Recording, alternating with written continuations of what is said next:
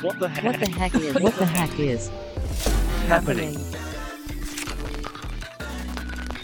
is happening? Hallo und herzlich willkommen bei einer neuen Folge des Trending Topics Podcasts. Mein Name ist Oliver Janko.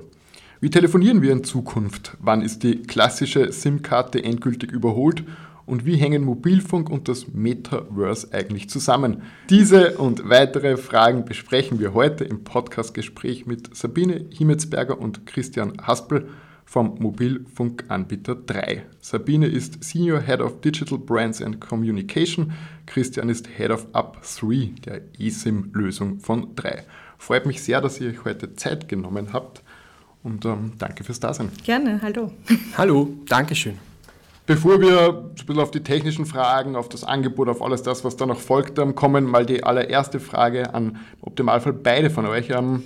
Besitzt ihr denn bereits ein Smartphone mit 5G-Mobilfunk und auch mit einer eSIM? Natürlich.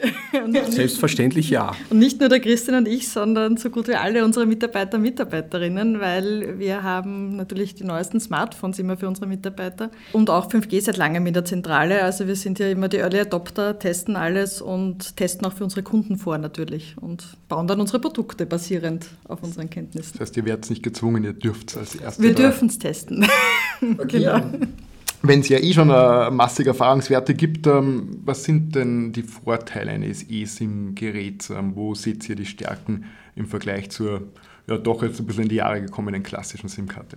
Was man da fairerweise dazu sagen muss, ist, die eSIM gibt es eigentlich schon länger als die 5G-Geräte und seit 2018 können es die iPhones, also seit dem iPhone XS und auch seit dem Google Pixel 3. Das heißt, die eSIM ist schon länger auf dem Markt als Option verfügbar, als es die Kunden eigentlich oft wissen. Und es gibt immense Vorteile durch die Nutzung der eSIM, nämlich fällt die physische SIM-Karte weg, was natürlich auch den Aufwand, die Karte zu wechseln, komplett obsolet macht. Und damit die Möglichkeit schafft, auch zwei Netzbetreiber gleichzeitig zum Beispiel zu nutzen und hier eine physische SIM-Karte mit einer eSIM zu mischen oder zwei eSIMs parallel zu verwenden. Und eine der großen Anwendungen, die wir hier auch bei den Mitarbeitern sehen, ist beispielsweise die Nutzung eines Diensttelefons, beispielsweise mit der eSIM, und zusätzlich noch einmal die Nutzung der Privat-SIM-Karte, was einem das ständige Herumtragen, Aufladen und Up-to-Date halten von zwei Smartphones erspart. Und man ist gleichzeitig auf beiden erreichbar und hat damit die Möglichkeit auch, sich die Rufnummer auszusuchen, mit der man wegtelefoniert. Das heißt, es gibt auch Geräte, wo ich beide Karten simultan verwenden kann oder beide Karten, unter Anführungszeichen die eSIM und eine klassische Karte. Das geht. Beispielsweise jetzt, um beim iPhone zu bleiben, seit dem iPhone XS, das ist doch schon einige Jahre her, und ich kann zwei Netze gleichzeitig nutzen. Das müssen nicht zwei österreichische Netze sein und der Vorteil ist, ich bin auf beiden Nummern erreichbar. Das wäre jetzt, ich denke, so ein Startup-Bereich, wo es sehr oft sehr international wird. Das heißt, ich könnte, wenn ich jetzt ein Talent aus dem Ausland hole, im Prinzip ein deutsches Netz einbieten und das österreichische. Mhm. Das würde funktionieren, ja. Praktisch. Up3 ist dann eher ein gutes Stichwort, glaube ich, schon in diese Richtung. Drei ist Vorreiter in diesem Bereich. Was war die Überlegung dahinter? Was habt ihr euch vor dem Start von Up3 erhofft? Die Covid-Pandemie hat uns da auch ein bisschen getrieben. Natürlich, die hat einen riesigen Digitalisierungsschub nach Österreich gebracht. Und wir haben natürlich auch überlegt, okay, was bedeutet es für den klassischen Mobilfunk? Was bedeutet es aber und vor allem für den Kunden? Und wie können wir unseren Kunden das Leben erleichtern mit unseren neuen Innovationen? Und ein Teil ist natürlich die eSIM, ein anderer Teil ist dann aber auch der Zugang dazu und da war unser Weg dann eine eigene App zu programmieren, um das so niederschwellig wie möglich zu haben. Du musst nirgends mehr hingehen, aktivierst von der Couch aus in 5 Minuten dein neues Mobilfunk-Abo quasi, kannst das jederzeit pausieren, hast keine Bindung, hast unlimitiertes 5G, also ganz nach den Bedürfnissen der Menschen ausgerichtet, keine Limits, keine Grenzen und auch einschaltbar, so wie du es gerade brauchst. Ich bleibe noch kurz bei deinem eingangs erwähnten Beispiel. Ich liege auf der Couch, ich installiere mir die App und dann kann ich tatsächlich mit Vertragsunterschrift, mit allem drum und dran, also dieser Weg, den ich früher gehabt habe, so klassisch in den Shop und dann anstellen und dann 10 Verträge anhören und dann Handy aussuchen und dann unterschreiben, das fällt alles weg. Genau, in 5 Minuten bist du durchaktiviert, hast deine Zahlung hinterlegt, bist durch den KYC, läuft alles. Das Handy brauche ich aber davor. Das Handy brauchst du vorher. Das wäre ein guter Start. Die Zielgruppe? Wie schaut die Zielgruppe aus für Up3? Ich denke mir, dass das schon eher wahrscheinlich ein bisschen die jüngere Generation angreift. Einerseits und wahrscheinlich auch dann gerade mit den Vorteilen SIM, eSIM, auch Berufstätige.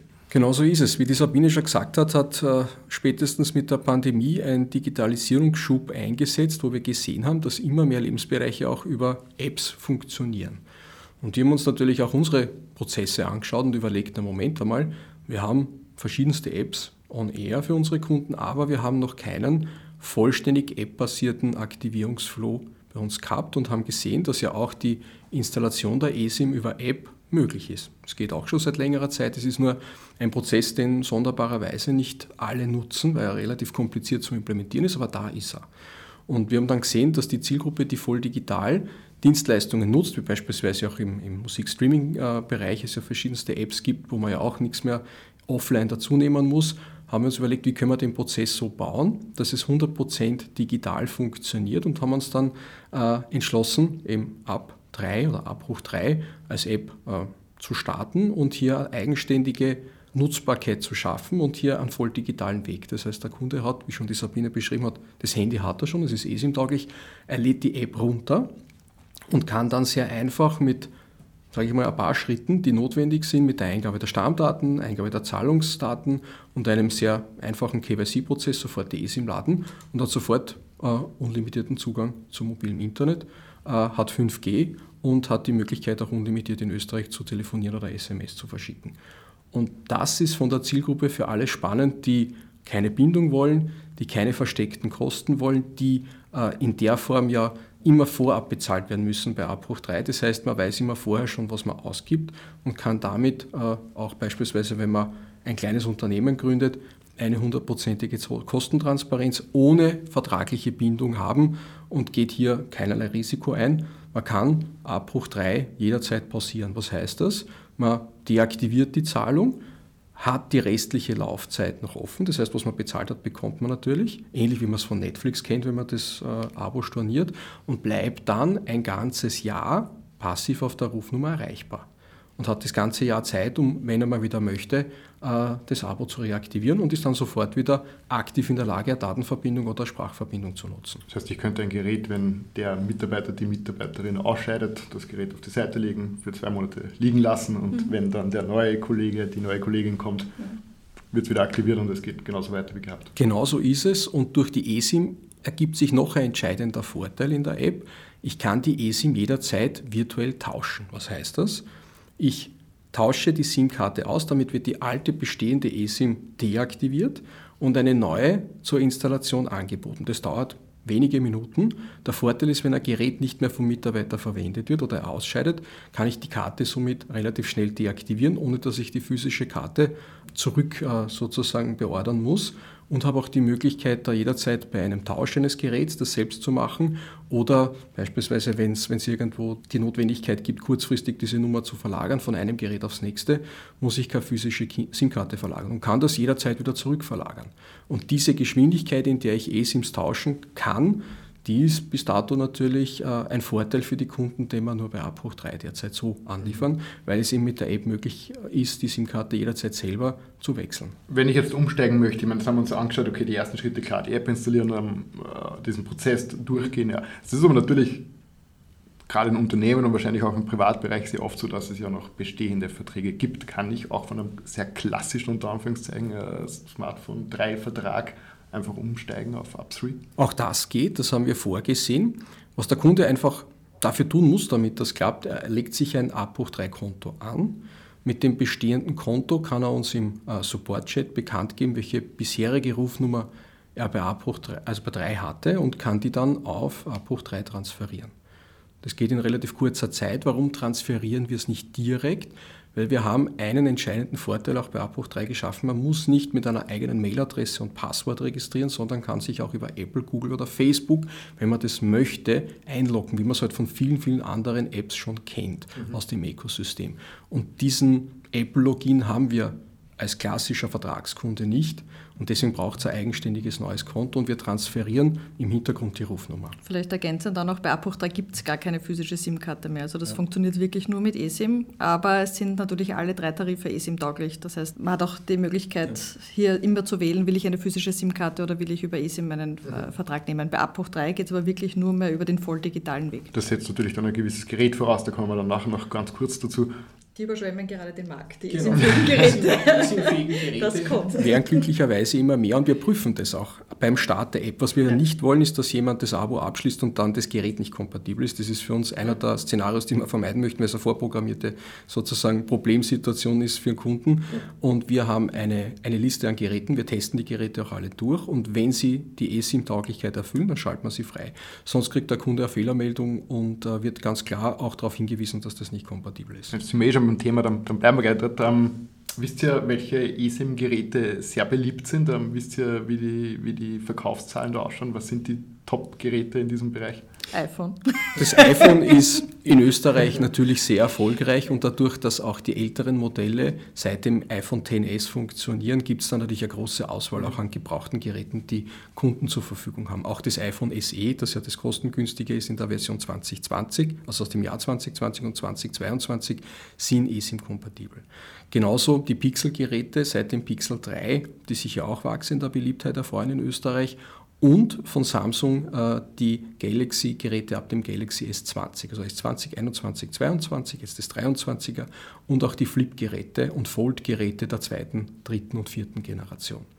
Die sind alle kompatibel und dann gibt es noch ein paar wenige, wir haben jetzt gerade frisch auch gestartet, das Motorola Razr Fold, auch das ist eSIM-kompatibel, das Xiaomi 13 beispielsweise, man sieht, dass immer mehr neue Geräte kompatibel sind und auch kostengünstigere Geräte eSIM-tauglich werden. Ja, das wird ganz wichtig sein. Das sind nicht mehr nur die 1000-Euro-Geräte, sondern auch Mid-Price. Samsung gibt es jetzt schon mittlerweile so wirklich erschwingliche Geräte, wo man eSIM gut nutzen kann. Gibt's ein günstigeres als das iPhone SE? Ich glaube, das sind wir irgendwie so im 300-400 Euro. Das günstigste eSIM-taugliche Gerät im Bereich Android ist derzeit das Motorola G53 und das ist, wenn man sich die Preise anschaut am Markt, schon durchwegs unter 200 Euro verfügbar und ist auch unterstützt auch 5G. Ja. Sehr schön. Gut, jetzt wissen wir, dass die eSIM wird die SIM-Karte der Zukunft sein.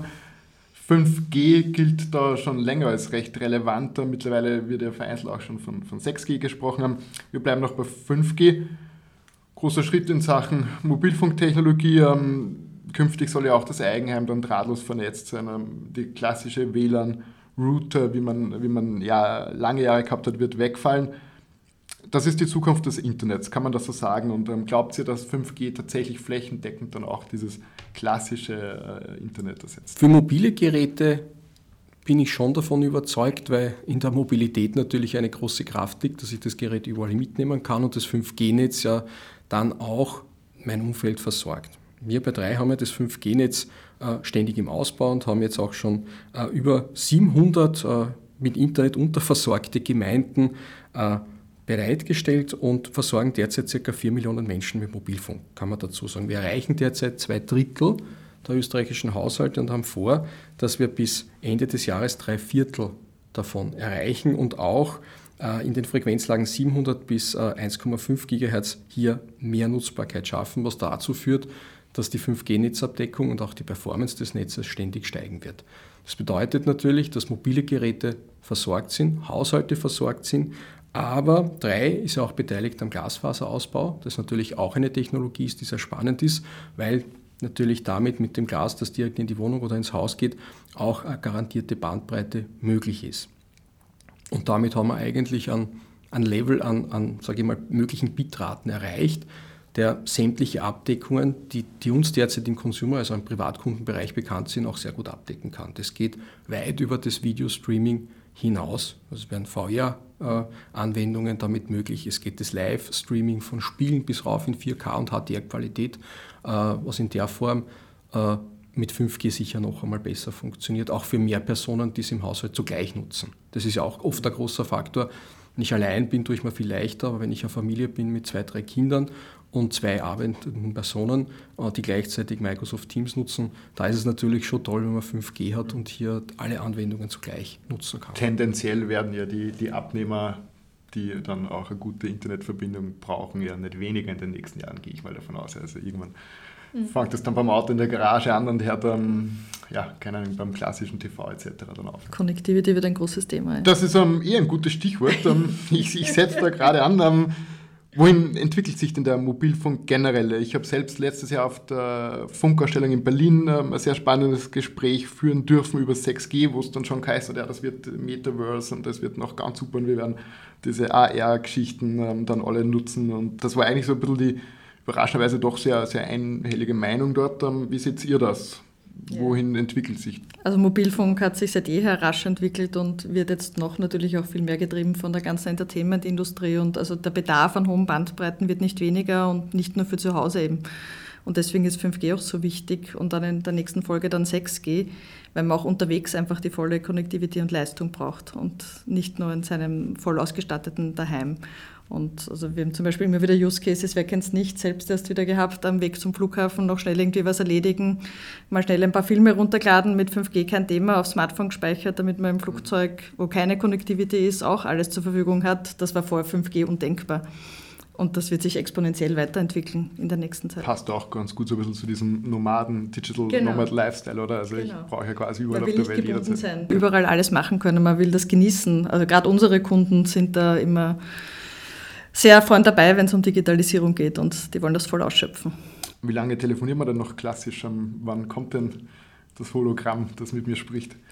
Ja, das ist ein sehr guter Punkt. Also was nach wie vor in Österreich, ich glaube auch international sehr wichtig ist die klassische Erreichbarkeit über eine Rufnummer. Die braucht man noch für diverse Amtswege, wenn die, sage ich mal, Servicewerkstatt anruft oder man einen Arzttermin buchen möchte, geht es ohne die klassische Rufnummer, wo man jemanden erreichen kann und erreichbar ist, nicht. Also die gibt es ja auch immer bei jedem Mobilfunktarif, auch bei Up3 mitgeliefert. Was wir aber schon sehen, ist natürlich, dass multimediale Anwendungen über Apps natürlich auch stark zulegen. Das heißt, nicht zuletzt durch die Pandemie, wir alle nutzen Microsoft Teams, Zoom und Co. Und auch in allen Messenger-Diensten, die es gibt, und auch in allen Video-Streaming-Angeboten sind mittlerweile sehr gute Kommunikations-Features verbaut, und die werden immer stärker, auch in der jungen Zielgruppe.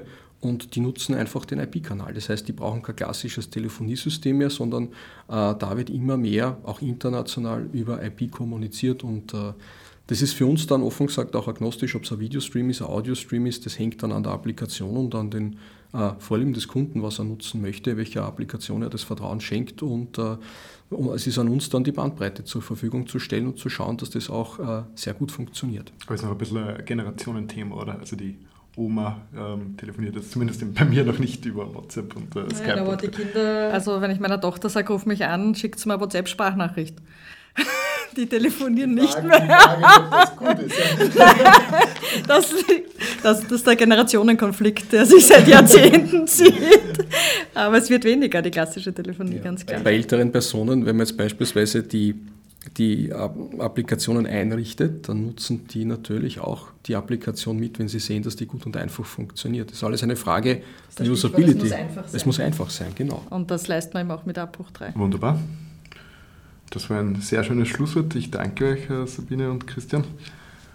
Sehr gerne dann wieder in spätestens einem Jahr oder so schauen wir, wie es sich bis dorthin dann entwickelt hat, die ganze Geschichte. Vielen Dank euch. Sehr gerne. Dankeschön. Dank unseren Zuhörerinnen und Zuhörern fürs Dabeisein. Bis zum nächsten Mal. Danke.